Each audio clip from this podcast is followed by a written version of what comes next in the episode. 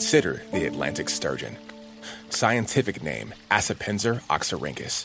It's one big fish, a prehistoric wonder. Its ancestors swam in the waters of Pangaea more than 200 million years ago. An asteroid killed the dinosaurs, but not the Atlantic sturgeon. They kept on swimming. Sturgeons are bottom feeders, probing for small prey with barbels that look like mustaches. It's a bony fish, covered not in scales, but in rigid plates known as scutes. Imagine an ankylosaur, or a turtle for that matter. And they live a long time, if we let them.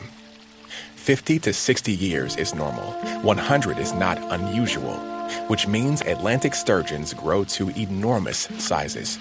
300 pounds is common, but they've been caught weighing up to 800 pounds. Occasionally, they propel their enormous bodies out of the water, catch mad air, and smack noisily back into the depths. Why did they do it? No one knows, but given the size of the fish, their ecstatic flights can be dangerous to unsuspecting rivergoers. The Atlantic sturgeon, a deadly surprise but not as deadly to us as we are to the sturgeons. Once upon a time, there were more Atlantic sturgeons in Virginia's James River than anyone knew what to do with.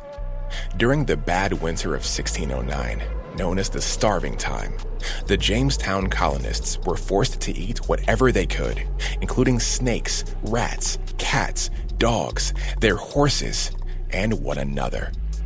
But good news come early spring, there were sturgeons. John Smith, yes, that John Smith, once wrote, We had more sturgeon than could be devoured by dog and man, of which the industrious, by drying and pounding, mingled with caviar, sorrel, and other wholesome herbs, would make bread and good meat. The Atlantic sturgeon, the fish that saved Virginia, and in time, Jamestown's first cash crop.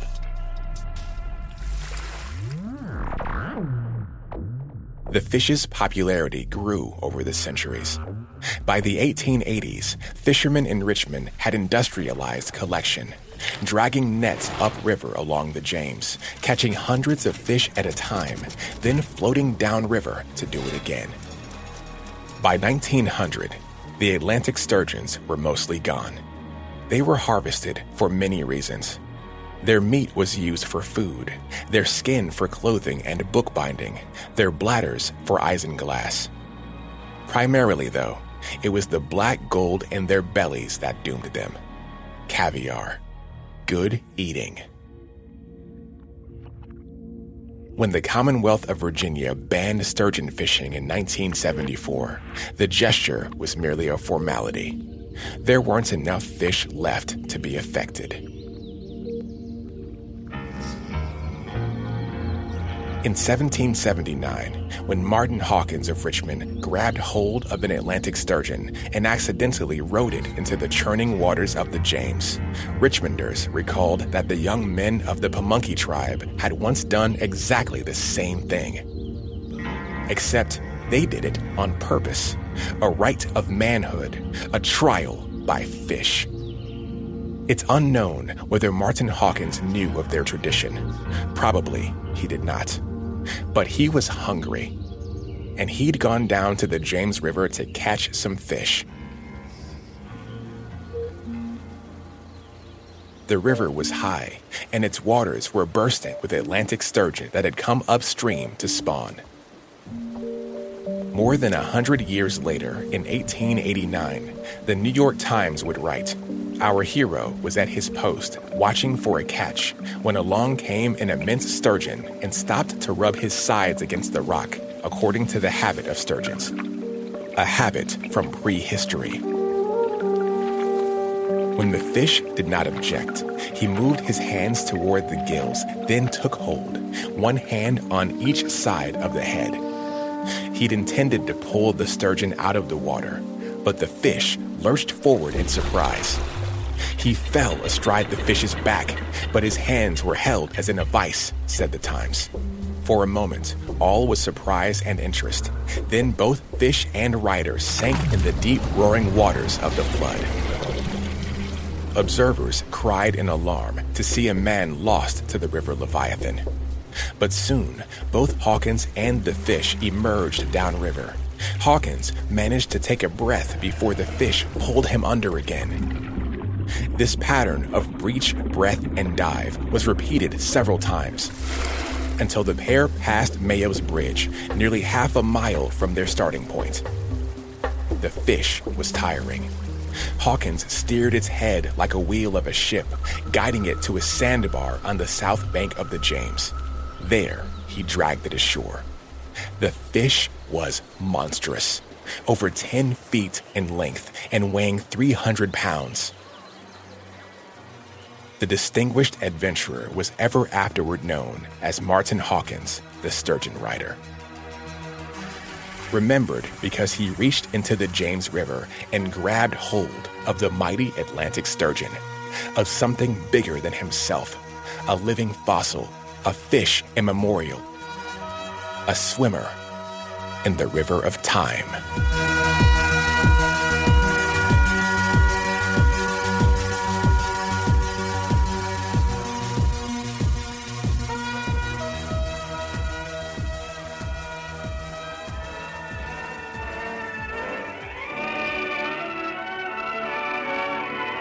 From Radiotopia, you're listening to Love and Radio. I'm Nick Vanderkolk. Today's episode Such is the Way to the Stars.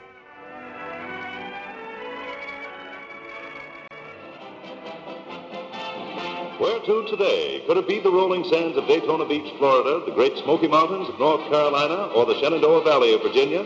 Today, Guided Tour is going to take you to a beautiful and historic city that has played an outstanding part in the history of our country. Richmond, Virginia, the capital of the Old South. Five U.S. highways run through Richmond, including U.S. number one, the principal north-south thoroughfare, and U.S. number 60, the main east-west highway. Uh, from uh, from Richmond, Virginia, the famous, the the dangerous, the unbelievable Dirt Woman. So let's have a hand for Dirt Woman. Come on out here, Dirt Woman.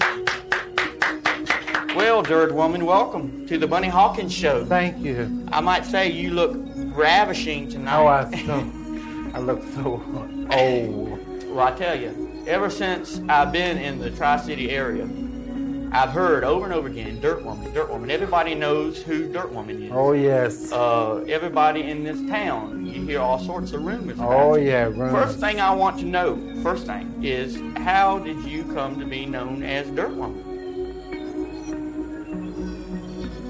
So the story is that in World War II, they built to keep Richmond from getting bombed by the Germans. They built a whole other fake city out near the airport, out in San. Oh, oh, I have heard this story. Oh. I have heard this story. okay. Okay, well, I remember a long, long time ago when I was like a teenager. I first got a car and everything. I think I was, uh, I was uh, barely driving age, so whatever age that is. And we were we were out near Byrd Airport, and we were just cruising around, just drinking, slinging beers, and and we came across this it was like a ghost town. It was like uh, nothing but like concrete sidewalks and fire hydrants, but no buildings. Erase all the buildings Yeah. and just keep all the sidewalks. Just erase everything you see and keep the sidewalks and the fire hydrants and shit like that. And that's the way it was. No.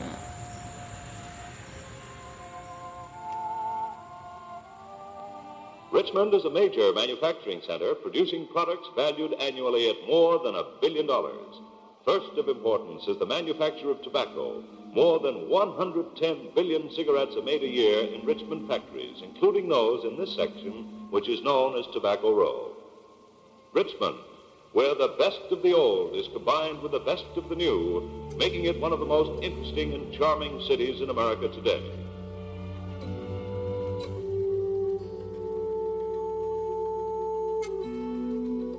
Richmond has produced its share of famous sons, daughters, and gender fluid offspring. The late journalist, novelist, and sartorialist Tom Wolfe came from Richmond. Just think of all the people not fortunate enough to be born in Richmond, Virginia, he wrote. Other Richmond legends include the tap dancer and actor Bill Bojangles Robinson, who started his career dancing in the beer gardens of Jackson Ward. There's the singer Michael Eugene Archer, better known as D'Angelo. And of course, there's the singular Donnie Dirtwoman Corker. Chris, order me a pizza, please. Where you at, Chris? It's after 3 o'clock, Chris. I'm hungry. Chris, where's my pizza, Chris? Please, I'm hungry. Where is it? You ain't got it to me yet. It's 7.30 something. Bye. Pizza, pizza, pizza, pizza. Why you ignoring me, Chris?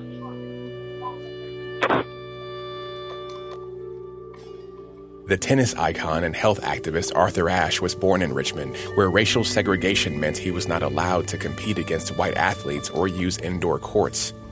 To achieve greatness, he later said, start where you are, use what you have, do what you can. Have you ever been in a movie or anything like that? Oh no, oh no. You When have? I went to see Divine's play in New York City, she stopped the play and told everybody I was going to be the next Divine in this country when she died. Right. Well, now now she is gone, isn't she? Yeah, I know Makeko plays. You are. Yeah. Well, I I, I, I I know everybody's anxious to see that Yeah. happen. Uh, I'm- you, knew what I was. I had a good life. The Nation of Islam thinks, you know, races should be separate, you know, black and white. I was raised in New York. Um, met my husband, who was a member of the Nation of Islam, and became a member. The Nation of Islam has a very bad rap because of all the sound bites, and you know when they talk about white people or Jewish people and stuff like that. But in the meetings um, on Sunday and on Wednesday, the focus really is on self improvement. It's on independence from government and to do for yourself. Eat better, take better physical care of yourself. And I like that. But then that didn't work out. Then I moved down here. How did you end up leaving the Nation of Islam? Well, when I left my husband, um, it was a domestic issue, and I felt that I didn't have help from the sisters or the brothers in the mosque. So I was like, gonna do this on my own, and you know, I'm gonna leave religion alone.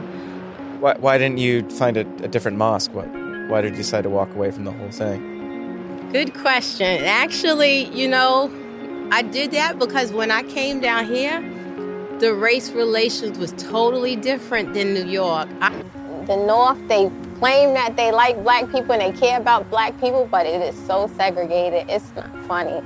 I felt more welcomed in the South. and then comes 2008. I have three children now. I'm working. I'm trying to raise my children, and I feel tax everywhere. I have to pay so much tax, and I feel the government presence in my life so much. I thought that was too much. And I joined the Tea Party. On Facebook, I started meeting, you know, my friends who was in the Tea Party. They were mostly, you know, they had Confederate ancestors. Then I met this lady, and she started flagging. And I said, well, I should go out there and flag with her because one, I support, you know, Confederate history, and two, it's a great way to show my freedom of speech. It's my right to be able to be out there in public with the battle flag.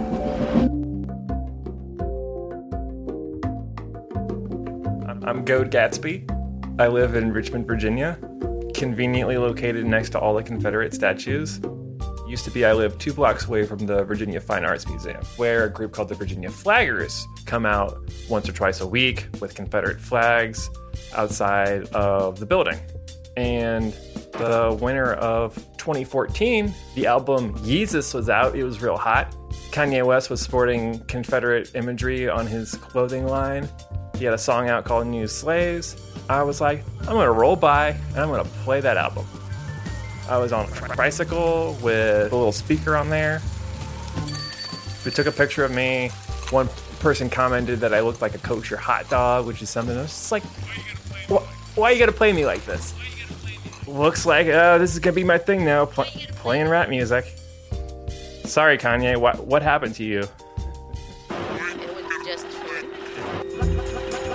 So to, so to you, the flag represented rebellion against government tyranny. Resistance to tyranny. Yes, exactly.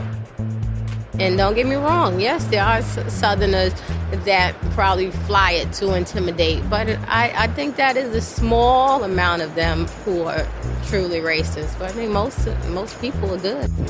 The day I stopped trusting them, stopped wanting to talk to them, was when a gentleman came up, expressed that he didn't like my music, called it fuck music.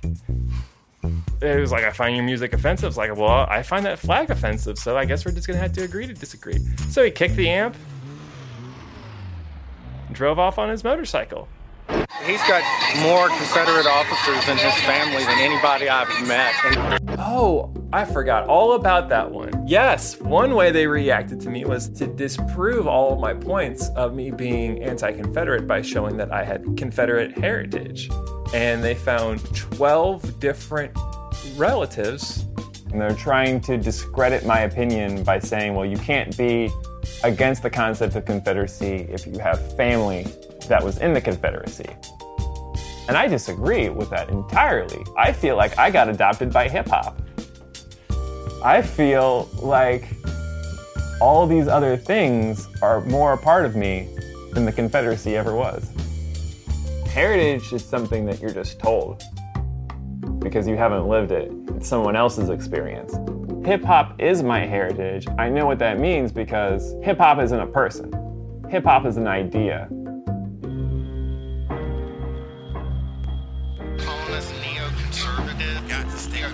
Nazis, it makes it thing. We're not racist, no. When did the, the, the crack start forming with the flaggers? Well, it was unfortunately it was during the Trump election, and, and it was a Facebook post. Um, one of the founding members of the Flaggers didn't like, you know, that I was supposedly bashing Trump, you know, and he said something very, very nasty, and um, What did he say? uh, I don't really want to get into that, um, but he said something really nasty, and um, Was it was it like racial or? No, I don't think he meant it that way. Somebody could have taken it that way, but I don't think he meant it that way. Um, but needless to say, it was not nice. And I had to distance myself from them then because I couldn't go around to events with him there. But it's not like I don't consider myself a coward for not doing what I used to love. I changed. You know, my views changed. I don't want to carry a flag anymore. I, I don't want to represent any nationalistic view. I'm all about individuals. It's all about individuals. Just to kind of give people a sense of where, where we are, would you mind would you mind describing where, where we are? Where are we sitting right here? We're sitting here in Hollywood Cemetery, um, right in front of the beautiful James River. You know, so it's a very beautiful cemetery. Richmond, I love the history of the South. Um, and it would be a shame to lose all of that. It really would.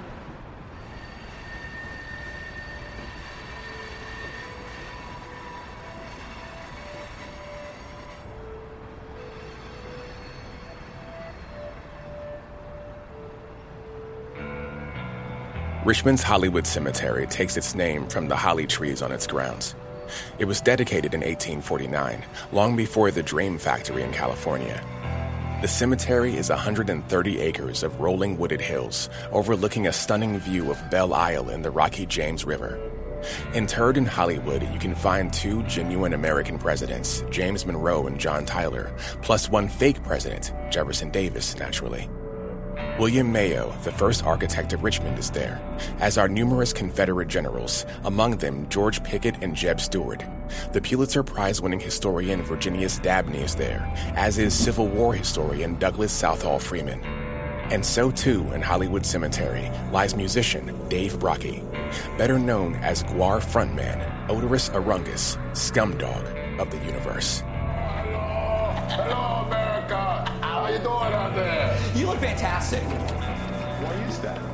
Just, I'm perfect. I'm an immortal god from outer space, and I also use oil of Olay. Really? Well, you know, I was going to ask you that question. My mom, I told my mom you're on, and she was wondering if you were a space beast or an alien. Among the many monuments, one memorial stands out to Richmonders in the know the mausoleum of William Wortham Pool and his wife, Alice. It's set into a grave spotted hillside with a relief of slanting stone columns. Pool was a mason and therefore into that sort of thing. A stone lamb sits atop the facade.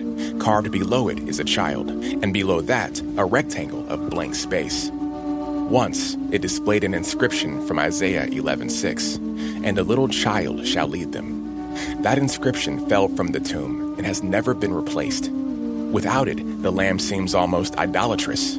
And maybe it's this image that does it, or the site's rejection of the Bible verse, or simply the barbed W's in Pool's carved name. Whatever the reason, legend states that this tomb is home to the Hollywood vampire.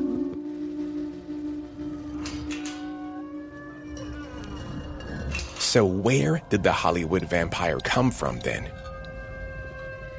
In one version of the legend, it comes from the collapse of the Church Hill Tunnel on the city's east side, when the freakish ghoul was seen emerging from the eastern mouth of the tunnel. A mob chased it across daytime Richmond until it sought refuge in the pool tomb. There it sleeps, leaving each sundown to feed. The collapse of the Church Hill Tunnel did in fact involve a horrible spectacle. But the Hollywood vampire story doesn't get the details right. As the name implies, the tunnel ran underneath the Church Hill neighborhood, home to St. John's Church, where Patrick Henry famously declared, I know not what course others may take, but as for me, give me liberty or give me death. Or give me death. On a rainy day in the fall of 1929, workers with the C&O Railway were deep in the tunnel when the western end gave way. It fell onto a work train and its 10 flat cars. Up above, in the Church Hill neighborhood, the western portion of Jefferson Park collapsed. Train engineer Tom Mason and fireman Benjamin F. Mosby were in the cab of the work locomotive.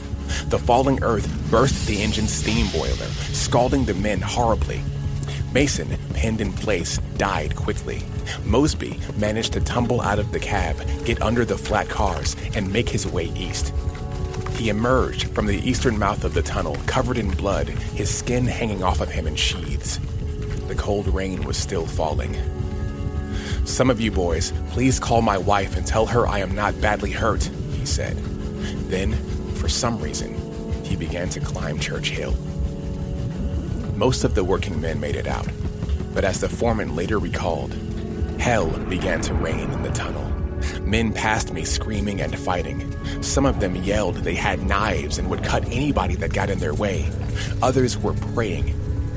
You never heard such praying. The confusion lasted for a long time, it seemed. There were no lights. No one thought to light a match.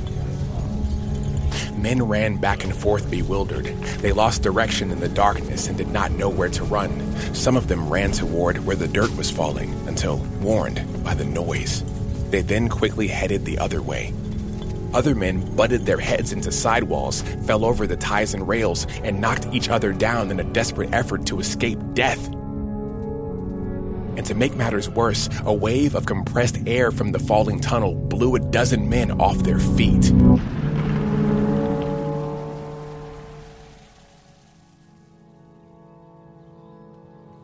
A couple weeks later, the Church Hill Tunnel was sealed and abandoned by the C&O. Later generations of spelunkers have found it flooded with groundwater. To this day, the earth continues to settle and portions of the tunnel collapse. When they do, the ground shifts in Church Hill. Here is where reality meets legend. The ghoul described emerging from the Church Hill tunnel after its collapse was the fireman Benjamin F. Mosby, face broken, body scalded, skin sliding off of him. But no one chased him across the city. They retrieved him from his strange climb up Church Hill and took him to the hospital, where he died hours later. He was buried in Hollywood Cemetery, so he's there too. Like so many things about Richmond, the legend of the Hollywood vampire begins with real human suffering. But we all love a good story. They're much more fun. Patrick Henry, speaking at St. John's Church, said, It is natural to man to indulge in the illusions of hope. We are apt to shut our eyes against a painful truth and listen to the song of that siren till she transforms us into beasts.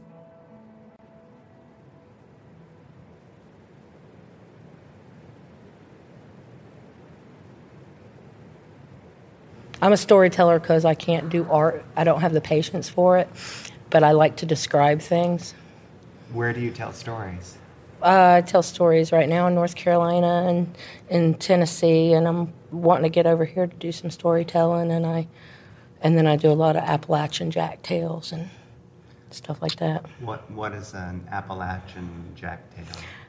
All right, well, f- great. You should ask. You know, Jack and the Beanstalk. Mhm. That's Jack. That's Jack. I've got a lot of stories that different ages of Jack, eh, up until the time that he was the grandfather and ready to die, and that's Jack in the Bag of Death. You know, so Can you tell me shortly? I know you're in a hurry. Um, the story of Jack and the Bag of Death. so Jack, he woke up, and he looked up and he saw that sack in that tree, and he remembered how that sack got there. Jack was at home one evening, and he was an old, old man, and it was a cold night. He heard a knock at the door, and he answered the door, and there he saw him. There was death right there at that door. Now, Jack was Southern, so he showed him some hospitality and he asked him in. And he went over to the cupboard and he got down some of that fine moonshine and poured him each a drink. Death said, Jack, you ready to go? Jack said, No, sir, I'm not. Death said, Well, how about I bet you for it? Jack said, All right. So they pulled out the cards and they started playing some poker. Well, Jack knew he's fixing to lose. So the death so Death said, uh, All right, Jack, you ready to go? He said, No. Jack said, Death, I bet you can't get in this sack. Death said, I bet I can. Jack said, Well, wickety whack, get into my sack. And in that sack, Death jumped. Jack tied that sack up, throwed it over his shoulder, and off he walked. He walked high and he walked low, and he walked up to the very top of the tallest mountain. And he went to the top of the tallest tree, and he took that sack and he tossed it up there in the tree. And when Jack climbed down, well, he was tired, so he went to sleep. Jack woke up and he saw that sack there. Well, Jack started walking back down the mountain, back towards his home. And we got to the town, he saw an old woman, and she was all bent over. She was slumped so far over that her toes was about to touch the ground. Jack said, Hey, old lady. He said, Hey there, son. Jack said, How you doing today? She said, I ain't faring too well. She said, I'm old and I'm tired, and I'm ready to go home. Jack said, Well, won't you go on home? She said, Son, you know that's not what I mean. I'm ready to die. I'm ready to go to heaven. Jack said, Well, why ain't you been able to die? She said, I'm 147 years old. She said, Don't you know? Some fool done took death and put him in a bag and took him up there and throwed him in a tree, and can't nobody die. Well, Jack, he thought he'd done himself a real good thing. She said, Well, son, ain't nobody died around here for quite some time. Why, there's been wars, been fought and won. Soldiers, they got hurt, got real bad hurt. They ain't been able to die. They just lay there and suffer. There's people with disease, and they just lay there and suffer, and they can't die. Can't nobody die. Well, Jack started to question whether or not he'd done a good thing. So he got down on his knees and he prayed.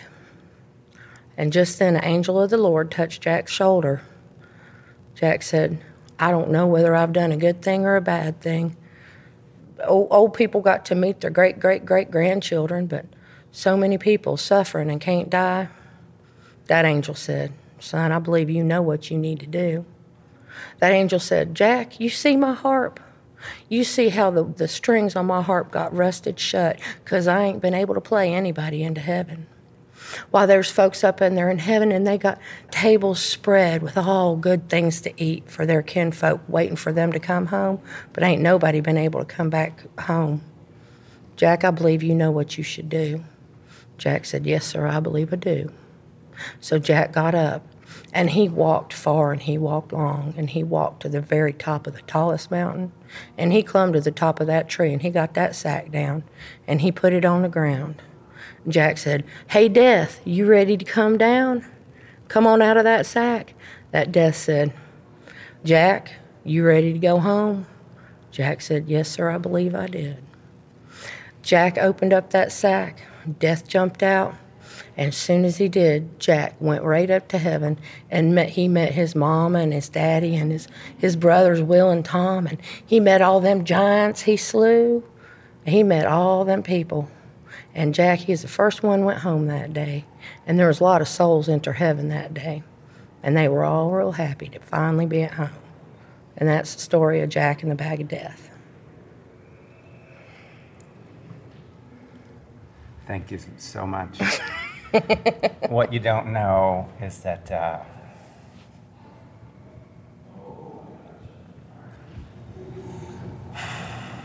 my father's name is Jack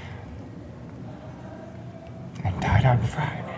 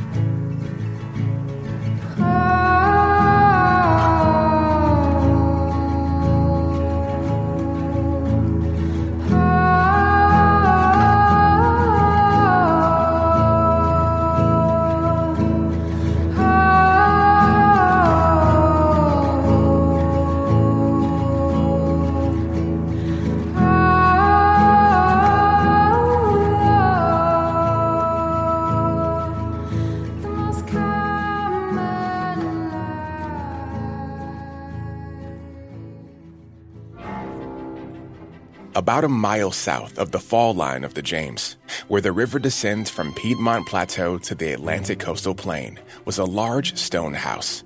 It was here in 1674 that William Byrd II was born to a wealthy family whose fortune was built on tobacco farming and slave trading. After studying in Britain, Byrd came back to Virginia Colony to take over his father's business and married a woman named Lucy Parke. Their relationship was tempestuous. January 31st, 1711. My wife quarreled with me about not sending for Mrs. Dunn when it rained. She threatened to kill herself, but had more discretion. It rained again all the morning. I ate some roast shote for dinner. My wife came into good humor again, and we resolved to live for the future in love and peace. Byrd's diary contains a plain spokenness about his marital discord, as well as a great many other topics. November the 5th, 1718. I rose about seven o'clock and read two chapters in Hebrew and some Greek in Lucian. I said my prayers and had milk for breakfast. The weather was cold and cloudy, the wind southeast. About ten came my milliner, and I rogered her.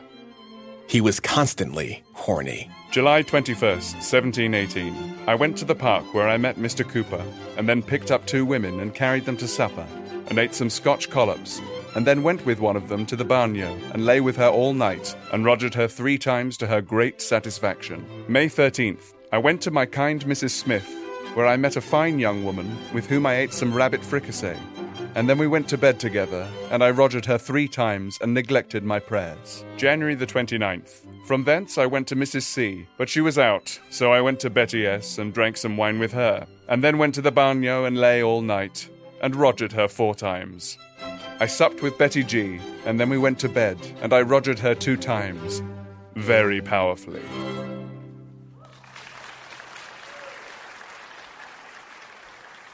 He was a man who gave in to temptation freely and frequently, and not only to friends' wives and prostitutes. November 30th, 1719. I rose about eight o'clock, and I made the maid feel my Roger. I said my prayers and had boiled milk for breakfast. December 4th. After I was in bed, the maid of the house came into my chamber, and I felt her and committed uncleanness, but did not Roger her.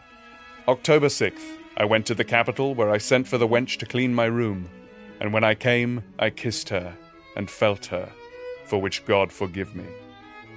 Throughout his diary, Byrd is aware of the spiritual peril inherent in his misbehavior, although his fear of the Almighty never stops him from acting on those desires. But he shows no spiritual concern in passages describing his treatments of the enslaved servants. December the 1st, 1709.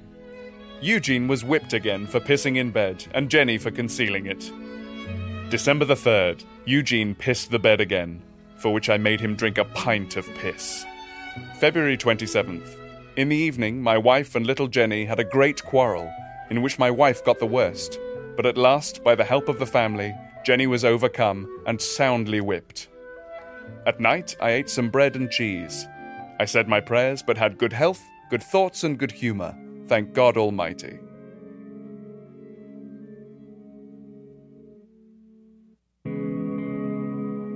Many Richmond institutions are named for the author of these passages, including Byrd Park and the ornate Byrd Theater. That's because Byrd's legacy includes more than just a licentious diary. He is also the founder of Richmond. It was from his holdings along the fall lines that Richmond took shape, and it was Byrd who gave the city its name. Bird climbed a hill east of the falls at the site of today's Libby Hill Park. He found the sprawling view of the James River reminded him of a similar landscape he'd admired as a young man studying in London's Richmond upon Thames. And so, Richmond it was. Thus, we did not build castles only, he wrote, but also cities in the air. William Byrd Park, named for the city's founder, has three lakes for boating, fishing, and a refuge for ducks and swans.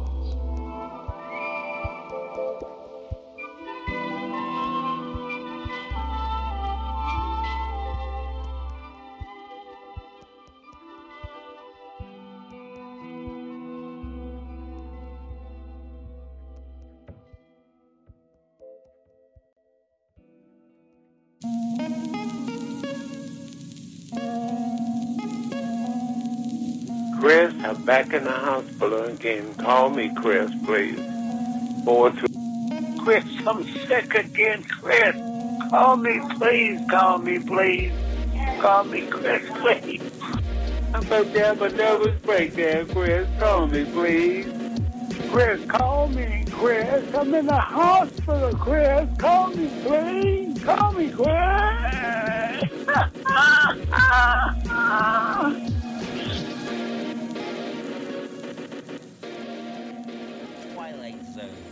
yeah, you're in the you're in the Twilight Zone, buddy. Yeah. Hey, did I tell you we had a possum wander into our house the other night? Oh no shit. No Just shit. like in the living room. We were just. oh no, no. How'd you get rid of him? He, oh, he got scared. He just Well, I'm stared a, at each other. I'm a possum killing machine. really? Yeah. Oh, oh yeah. Uh, oh, you don't know that about me? No, no. Let me show you something. All right, Let me show you something. Uh, hold that thought. all right. Yeah, yeah, yeah. There we go. There we go. There's a possum killing machine right here. We was all drunked up in the back of my house, and and somebody says, "What's that back there?" I said, "What?" And he says, "Is that a possum?" You know, he's he's just as drunk as I am. Is that a possum? I said, I don't know what the fuck it is. And, and it, there's a possum with a shitload of babies all attached to her. And it was out in the mid, it was out in daylight too. Okay. Anyway, so I grabbed this um, and I hate to say it, I, I just annihilated her, and, and I was presenting it to my wife and and everybody that was sitting at the picnic table in the backyard, and, I, and it's dripping blood and and little baby baby possums on the ground. Oh Jesus! And, and I'm just, hey, yeah, yeah, how you like it? How you like it? You know. Anyway, so I'm doing that stupid shit, and uh, Alan Lamb down here, he says, "Oh well, I slung it out in the alley after I thought it was completely dead." Yeah. And all the little baby possums came back to him. Alan came over to me and, "You got to finish the job." I said, "What do you mean?" And he said, "Look at all the baby possums." So I said, "Well, okay." So I just started squishing possum, little Oh, baby no. possum. Yeah, and, and everybody in the whole neighborhood hated me. everybody in the whole neighborhood hated me for like, I don't know, it went on for a long time. Alan got a big kick out of it. Uh, it, it uh, I'm, I'm glad he had a good time What for what possums ever do to you? Uh, well, they came in my house too. Oh, really? Yeah, they come in my house before too. And I don't like possums. I, I'd rather have a, a, a mouse than a possum. Yeah. I, I like killing possums. You got any possums? Just just the one that wandered into our house. Uh, I, didn't, I didn't get it. All right. Uh, you, you did get it, or you No, did? no, no, I ran You- away. Oh, oh, oh, okay. Yeah. All right. I was yeah. I was so shocked because it's so light. Like all, all the lights were on and everything. Beer? No, I'm still working on this one. I'm good, thank you. Whiskey? I got, I'm still working on that too. Double fisted. All right. Well, uh, you know, um, possums are very prevalent around here. Very prevalent, and so are groundhogs. Fucking, fucking uh, sewer rats. yeah, you, we get all that good stuff. All that good stuff. Violence has been a part of Richmond since its beginnings. It's just a matter of fact. As the city grew, it did so on the backs of multiple crops, goods, and industries, none of which were more profitable than the trade in enslaved humans. In the 1600s and 1700s, Richmond was the unloading point for enslaved Africans being moved into the mid Atlantic states. And in 1808, when the federal government outlawed the transatlantic slave trade, Richmond got even busier. More than half of the nation's black population lived in Virginia, both free and enslaved. but the majority enslaved. With African markets no longer available, the flow of human bodies reversed, and Richmond became the departure point for the trip downriver to the rest of the Atlantic world. In almost six decades, nearly 500,000 people were sold southward through Richmond. Families were destroyed. Human beings were hunted and manacled and beaten and displayed naked in a marketplace just blocks from the Virginia state capitol, the one designed by Thomas Jefferson, who once wrote The most sacred of the duties of a government is to do equal and impartial justice to all its citizens. But black people were not citizens. The slave trade built Richmond, Virginia, and violence was inherent to that trade. In the decades leading up to the Civil War, violence was booming. Among Richmond's more despairing spots during the slave trade boom was Shockoe Bottom. That area was horrible. It had a creek that ran through there called Shockoe Creek. This is the place where they would dump bodies of human beings. The creek would flood, the bodies that were quickly interred there would float around in the city. There were carcasses of animals that had been butchered. These places where people would be sold, there were auction blocks, there were dungeons. It was the absolute worst. And that's where they sent Gabriel.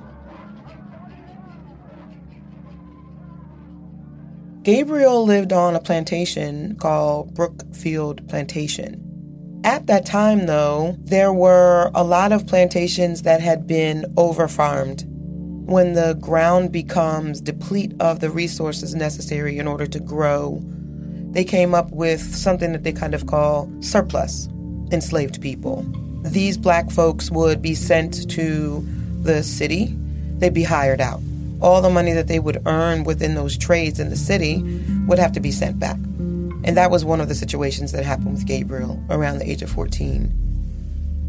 He was meant to learn to become a blacksmith. The person he was apprenticing under was French Canadian. Gabriel was exposed to the Haitian Revolution through him. The news of this was coming back and forth through this guy's visitors to his apprentice shop, and he really ran with a lot of people who believed in black freedom. This man was a liberator of sorts. And he planted seeds in Gabriel's mind that then took off like wildfire. While Gabriel was working in the Shockoe Bottom area as a blacksmith, there was a young woman by the name of Nan, or Nanny, beautiful Nanny. She was a laundress, and he decided that this is the woman that he wants to connect with. This is a woman that has this passion for freedom like him. And he began to trust her. And really, that's all it really took at that time is like, can I trust you? Do you want freedom?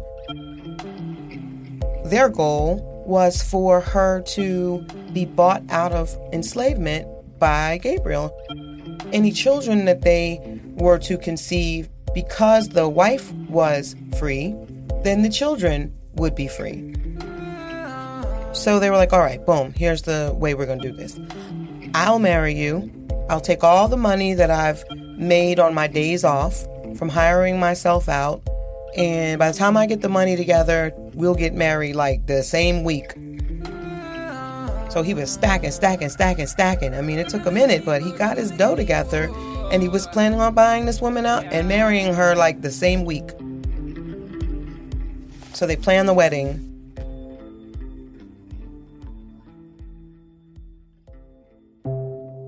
And there was this general understanding back on the Brook Plantation that if you found a livestock that was kind of roaming and it was your wedding, you could appropriate it for yourself and have a barbecue and everything would be fine. They had this pig that they had um, wrestled to the ground to travel with them to where they were going to barbecue it on the same day of the wedding. So there's this overseer that came from England who didn't really know the inner workings of enslavement culture. and the concessions that were made by the gentry and ruling class out there. So this guy from England and is like, wait a minute, where you going? Whose pig is that? Is that my pig? And they were like, no, he was just roaming and that's how we do it. Like, this is our wedding day. This is what we're going to do. We're gonna roast him and just chill. And the guy was like, I'm not going anywhere and neither are you. A scuffle ensues. A real scuffle. The fight lasted, I don't even know, definitely long enough for Gabriel to have bitten the man's ear clean off. So here's this guy bleeding and screaming in the road, white guy from England, who is just like probably making like the biggest deal about the fact that this black savage has just bit his ear off. Gabriel was then brought up on charges, then they threw him in jail. But the worst part of all this, they took all of the money that he had worked for. He's unable to marry Nan. No, you're not marrying her. Hell no, you're not marrying her. They tell Gabriel that you are now required to pay back restitution and you'll be enslaved for the rest of your life. So I think that was like the pivotal moment for Gabriel to just be like, there is no reasoning with these people. They have no concern for our well being. And the only way that they're going to respond to our push for freedom is for us to take it.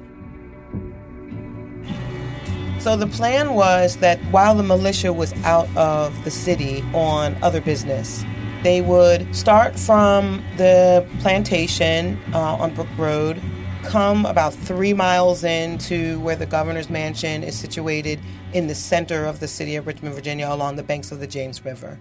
They had made friends with this old black man who had the keys to the armory, which was inside the governor's mansion. He would unlock all the ammunition and all of the weapons, cannonballs and guns and everything, and then take the governor hostage. Their plan was to negotiate the freedom of all black people enslaved in the state, or else they would threaten to kill the governor. Their vision was to create an insular community right in central Virginia. And the reason being is that they felt like they cultivated it for generations. They wanted to create a respected community that would be like a monarchy, actually. Gabriel was planning to be the king. Their motto was death or liberty. It was the reflexive of give me liberty or give me death. We know we're going to die, and if we don't, then we'll be free. At that point, they expected to die.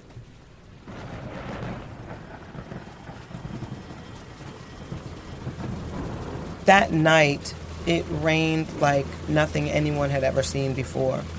The bridge that you needed to go across to downtown Richmond washed out. So no one was able to get into the city. People started getting nervous. They didn't want to be implicated in what they saw was a thwarted and failed insurrection. That's when the snitching started. Some people told the night of. By the time the word came out that this was going to happen, the militia turned around. They came back, guarded the city, started rounding people up. And within two weeks, they had already hung 25 people. Gabriel disappears, he dips off. Now we're talking about mass manhunts with the federal government after them and militias from the state and patrols and mass hangings and blood is just running in the creeks and streams. People are being brutally, savagely beaten, and it was on. Eventually, he made it to the Tidewater area and hid in the bottom of a ship and was getting ready to go wherever. We don't even know if probably somewhere up north, like uh, Philadelphia. That was a place that people have always gone. That was a free space for black folks. However, someone pretty much snitched on him and said, I think we see Gabriel in the bottom of this ship. They captured him and decided to put him on trial, which was a farce because, as we know, the outcome was already sealed. But Gabriel was like, I'm not saying anything. He already knew it was going to happen. He had his mouth shut the whole time. The only thing he asked for is, please just let me be hung at the same time as my brethren. I want us to be able to go into the afterlife together. Very few of his requests were honored, not even that one. It was almost as though the state was trying to do anything they can to undermine any of his celebrity, and they wanted to make sure that they would bring him down as low as possible. Then he was hung on the city gallows on the 10th of October. What must have been going through his mind at this time is like, y'all gotta keep on without me. You might have to start again next week, next month, next year, next decade, next century, next lifetime, but let's just keep moving forward. Forward ever, backward never.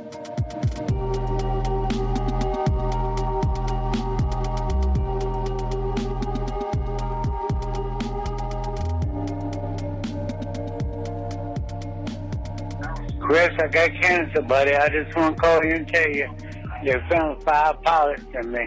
I just call me back, please. Bye. Call me back, Chris. Chris, call me. You don't. I'm gonna, I'm gonna take a whole bomb of sleeping pills, Chris. Bye. Happy New Year. Happy New Year, Chris. Happy New Year.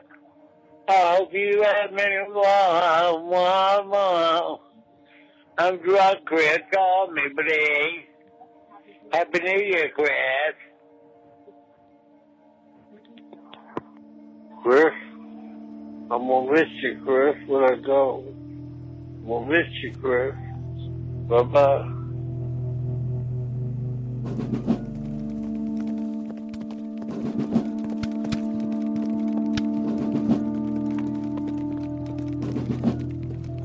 On the morning of April 2nd, 1865, Union soldiers broke through Confederate lines surrounding Petersburg. Richmond would be next.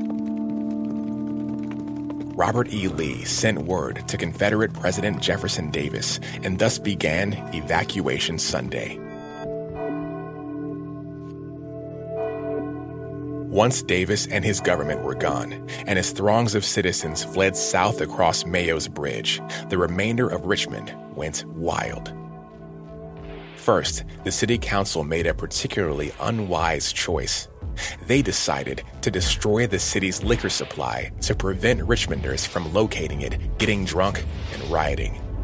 Emissaries were dispatched throughout the city to round up and demolish liquor stores. These agents of destruction smashed bottles on cobblestones and axed barrels in the street. The work attracted attention, a lot of attention.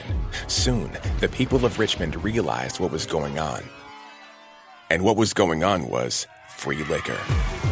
Dozens of men, women, and children dropped to their knees to scoop up the drink from the gutters. They used their hats and their hands, and they got drunk. They turned their attention to Richmond's business district, and guess what? They rioted. They got what they could get. Confederate courier Moses Handy decided to leave quarters and observe the crowd. He was forced into a haberdashery that was being torn apart. Thieves shoved hats into his hands. One of them looked him in the eye. It's every man for himself, the thief said, and the devil for us all tonight. And he was right. There was more to come.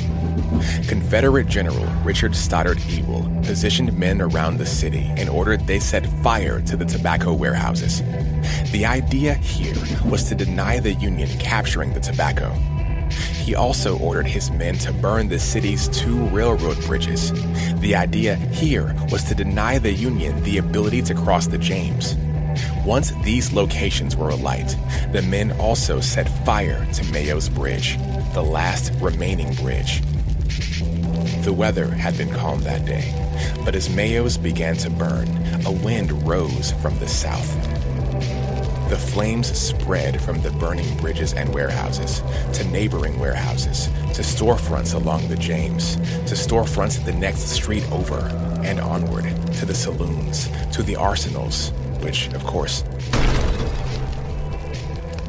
in the end, almost 1,000 buildings were destroyed, nearly one third of the city, over 20 city blocks between Main Street and the river.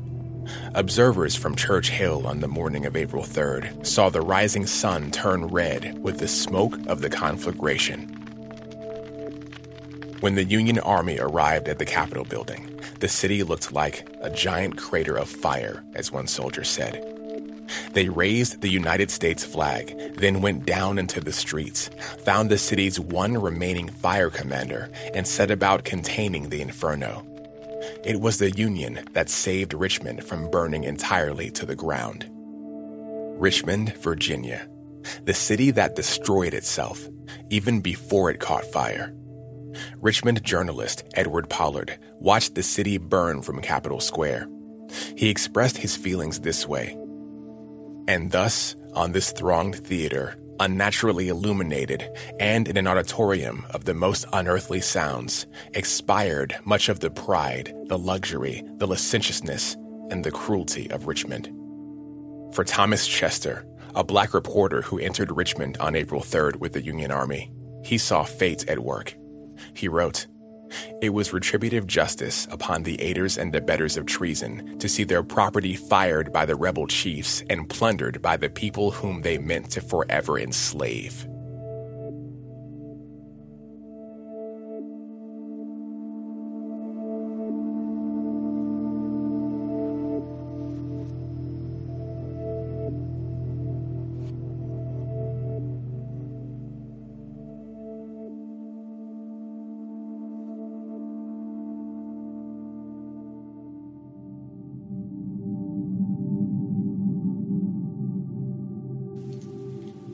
Grandmama, would you sing a song with me?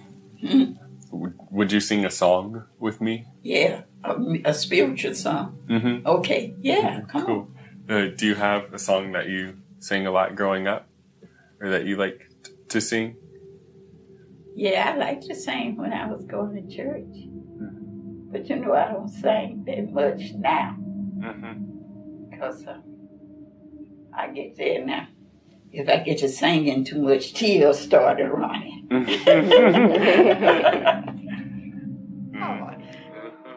Go ahead on, Finch.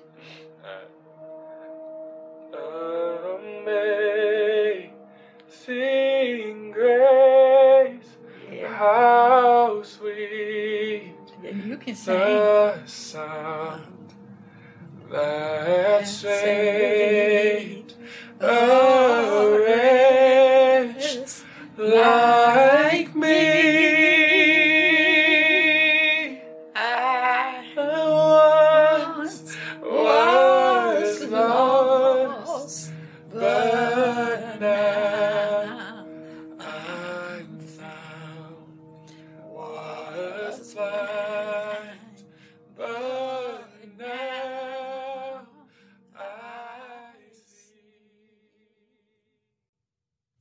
classic film My Dinner with Andre, Richmond pretends to be New York City. A few years later, Richmond would play itself in the 1985 TV movie Finnegan Begin Again. Robert Preston plays Michael Finnegan, a newspaperman nearing retirement who lives in a decaying house in post White Flight Church Hill. His older wife struggles with dementia. Finnegan rides the bus to work every day along Richmond's Broad Street, where there's always an Aikido lesson taking place in the storefront window. He speaks to everyone he sees, especially women, Just lovely today. which is how he meets Liz, played by Mary Tyler Moore. Hello, you sweet thing. My, you look lovely today. Liz is a dancer and art instructor having an affair with a married undertaker, Paul. She's unhappy. You've been crying. You want to talk about it? Liz and Finnegan first become friends after he's mugged by a teenage Giancarlo Esposito. God, it's a wallet. Give it to me. Okay, give it to me. All right. And Richmond is everywhere. Liz and Paul eat ice cream at Bamboo Cafe, which is still there today, but by no means an ice cream parlor. Liz and Finnegan take whiskey shots at Helen's, which is still there today, and in fact a great place to take shots. The real fun of the piece, aside from winning performances by its leads, is watching a socially diverse and re-gentrified 1980s Richmond reel along behind the actors. There are porno theaters on Broad Street even. The good old days. Shabby, run down, problematic, and charming.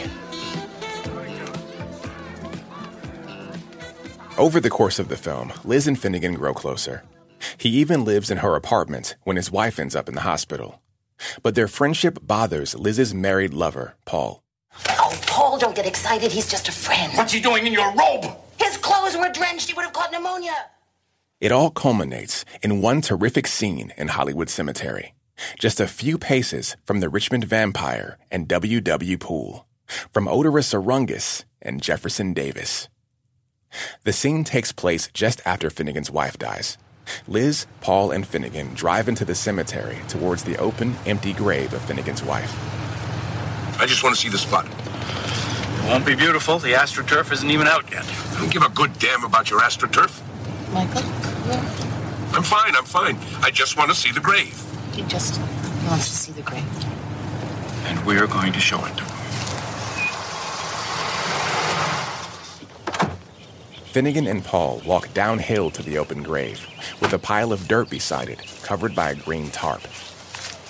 Not very deep. Standard depth. Finnegan is standing at the very edge. Paul takes his arm. Careful now. The camera pans down to reveal water and mud in the bottom of the grave. All right. Finnegan turns to leave. Paul stops him.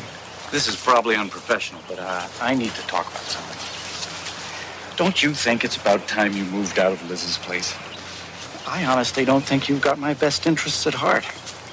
In a few days, I'll be moving in there. I'd appreciate your being gone. Finnegan begins to walk away. If I've mistaken your motives, friend, I apologize. Finnegan turns. He pushes Paul into the grave. Ah! Ah! Finnegan starts away. Liz is out of the car, running downhill in high heels. My God. Liz can't decide if she should help Paul or chase after Finnegan. Oh, Paul. Michael! She chases Finnegan. Michael! You pushed him! He's learning empathy for the customer. What's going on? I'd think twice about that man, Elizabeth. Finnegan Begin Again ends on an uplifting note, with Michael Finnegan embracing late life renewal. In reality, Robert Preston died two years after production of lung cancer. But the film Finnegan Begin Again lived on, and lives on still, or does if you can get your hands on a VHS copy. They're out there. That's the way it is. Something ends, and we begin again. And again. And again. It's about the only thing we can be sure of.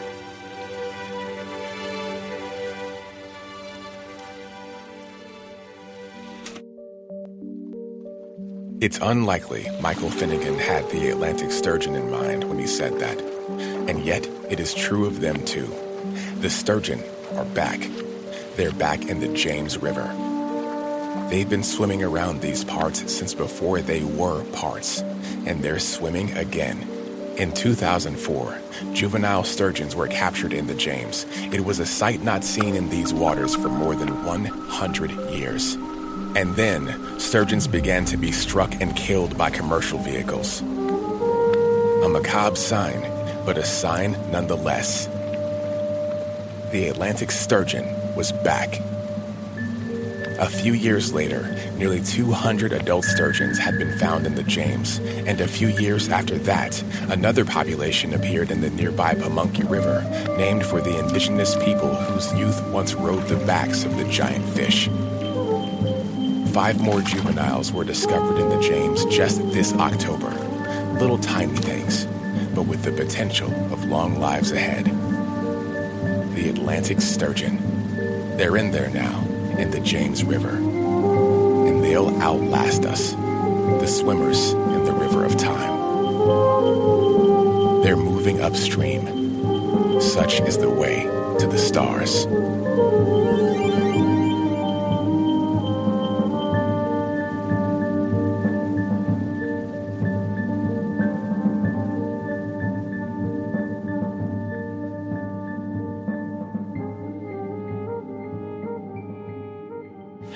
Richmond. This is Dirt Woman. Kiss me, baby.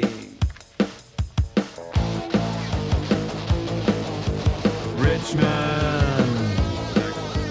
Richmond. Richmond. Richmond. Richmond. Richmond. Hey, where do you hang out, Dirt Woman? On 900 block of Grace Street.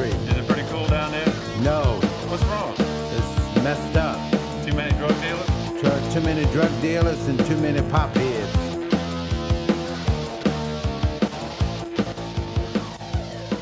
That's it for Love and Radio. This episode featured Vixie Jill Glenn, Well, wickety whack, get into my sack. Free Egunfemi, Their motto was death or liberty. Karen Cooper, I should go out there and flag with her. Goad Gatsby, I was on a tricycle with a little speaker on there. Arlie Guilford, and Wesley Chavis, Would you sing a song with me? Yeah, a, a spiritual song. Cliff, I'm a possum killing machine. and Dirt Woman. All back in 76, I got arrested for prostitution on the corner. And I poo poo all over the back seat of the car. And ever, oh. ever since. So you ever since you kind of dirtied up the back seat of a police car, Yes, sir. I sure did. and that's how you did. Was it the police that gave you that name? Yep. First, you know old? The episode was produced by Stephen Jackson, Rich Grissett, Phil Demhofsky, and Julia DeWitt. Andrew Blossom wrote the narration, which was read by Chioke I'Anson. You can find a bibliography on our website, and that's a thing I never thought I would say on this podcast. Simon Renshaw provided the voice of William Byrd II. The Amazing Grace song you heard is an excerpt of a longer piece called Transition Home, produced by Wesley Chavis. Jack and the Bag of Death was recorded by John Fryer. Special thanks also to Chris Dovey, Leah Lamb, Jason Tongan, Brett Raper, Cynthia Lotes, Eleanor McDowell, and Jerry Williams, whose Dirt Woman documentary Spider Mites of Jesus is out soon. Almost all the music you heard on this episode is from Richmond artists, including Chino Amobi, Agner Kia, Labradford, Pan American, and more. Visit our website for a full track list. Love and Radio is a production of Radiotopia, whose executive producer is Julie Shapiro. Thanks for listening, and thanks for all your love and support, your phone calls, your emails, your tweets, the angry ones, the critical ones, the complimentary ones, over the course of this whole season. I really appreciate it. We will be back at you with brand new episodes in April.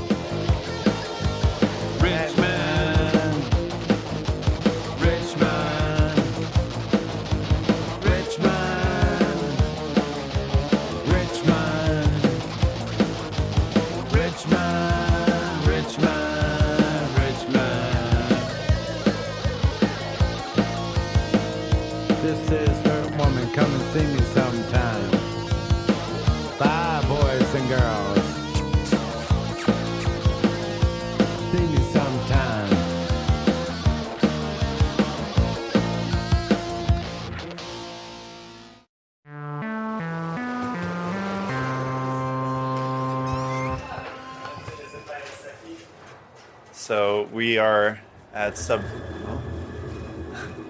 nice, right? Nice, perfect timing. Uh, so we are at Sub Rosa Bakery. I'm one of the owners. My name's Evrim Dogu, and uh, after we get a drink of um, coffee, we're gonna go over to the mixer and we're gonna mix three batches of croissant dough. Flour, sugar, salt, and we'll also put a little bit more yeast. Now we're just pouring the milk. Mix it together, let it rest, mix it again, and then got our dough. Pretty pretty simple. Can you, can you tell me the story of how Sub Rosa started and like where the name's from? Yeah, uh, there's a website called dictionary.com that sends you like words of the day. And a long time ago, they, they sent me the, the word sub rosa. Well, I say word, it's words, but you know, one phrase. And uh, sub rosa means, you know, done in secret or in confidentiality, on the down low, in the parlance of our times. It literally translates to under the Under the rose, yeah, because it came from the senatorial chambers in Rome where they would actually paint roses in certain rooms.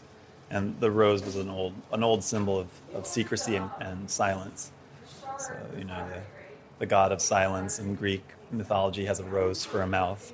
And then also, I, we were selling the bread originally only selling it by subscription and only by word of mouth. And you had to get on an email list.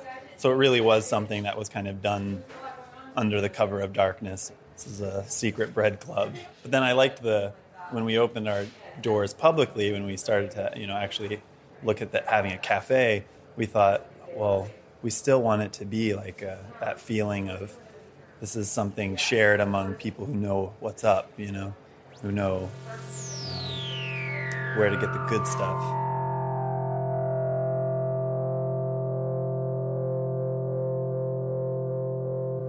Check one, check two. You want to check out the Yeah. new cafe? Yeah, let's Should we check it out? Okay.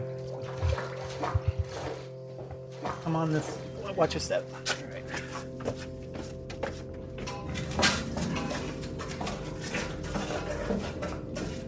gonna keep uh, yeah, keep coming this way. All right. Bit dark. Yeah, so we are actually in uh, the Church Hill Tunnel, uh, in the east east end entrance here. Okay. Keep coming this way.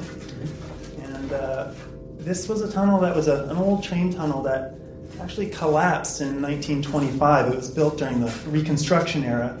Uh, there were um, a few people trapped inside. Um, there's stories that there are more that we don't know about, but uh, I'm not a historian there. Um, and yep, uh, so here we are. And this this is the cafe, you know, portion. Um, oh wow! Yeah. So Can you, can you describe what we're looking? Because the, the I was surprised. You can see the train. Yeah, the, the of course, yeah. We left the train. It's obviously you can't see the whole thing. It's um, buried, but uh, we left the train just as it is. Um, we were going for something that is, you know, real, uh, that touches you. Well, you can't. You don't want to touch it. You can actually cut yourself. You, we put the table right there, right, because the train is still there. This is beyond just historic preservation. Okay, this is this is fresh. This is new. Um, I mean, of course, we're kind of deep down underground, but like it's it. The idea is fresh. And it's still. I mean, it's still quite dusty too. We we yeah, we wanted it to stay this way, and we're really happy. We're happy with it. Do you get as many customers down? Because that's it's a bit hard to find. Yeah, you know the profit and loss is a little different down here. We we got a really busy in, in our first location, um, to the point where uh, I would say that it was a little difficult to keep up with some of the demands um, that our customers had, and so we we got to the point where um, we thought, you know, I sat down with my sister. I said, "Listen, what if we had a kind of you know, it, it's like where we come from in Turkey. You know, you really can't. Sometimes you have to go through an alleyway and really find your way to a place. What if we had a place where people really? oh, there's no sign. It doesn't even say Sub Rosa. You know, there's just a, a tunnel, and then you have to keep going through. And maybe you're going to get a little wet. Maybe you're going to get a little dirty. But at the end of it, think about how good that's going to taste to sit down in that kind of atmosphere. I mean, it's cool down here, right? Yeah, yeah. I mean, it's not like any cafe. And so the idea is you're going to have to, you know, work a little harder, and then that croissant is going to taste that much better. And uh, t- tell me about the these like skeletons here. Um, those are just the skeletons that were here. Uh, so those are just found. I, I believe somebody sprayed some, you know, resin or whatever to help them stay there and not, you know. Um, Do you get any complaints from people who, you know, have, it's the same thing as it's the first shop. Everybody comes in, oh, this is too dark. You know, everybody has something that they don't like. Okay, and water, it's going to be one thing. There's going to be the dust. We've had only a couple things collapse a little bit more because of the extra commotion in here. I don't appreciate like people saying this is a dangerous place to eat. It's obviously not. You know, we've had no, well, very few um, incidents, and so yeah, I think you're just always going to do that. When you do what you want to do as a business owner, you make those decisions. You have to believe in it. You just go for it, right? And this is a beautiful place. And so how like, how do you get the croissants down here? One of the things that we did retrofit into the here um, over here is that um, we retrofitted this this shaft, kind of like a dumb waiter, if you will. Um, you, you hear that? So now that means that something's coming down. Um, oh, right now. Okay. And it looks like we've got uh, look a chocolate croissant, plain croissant, two lattes. Perfect. Um, you want to walk it over with me? Sure. Okay.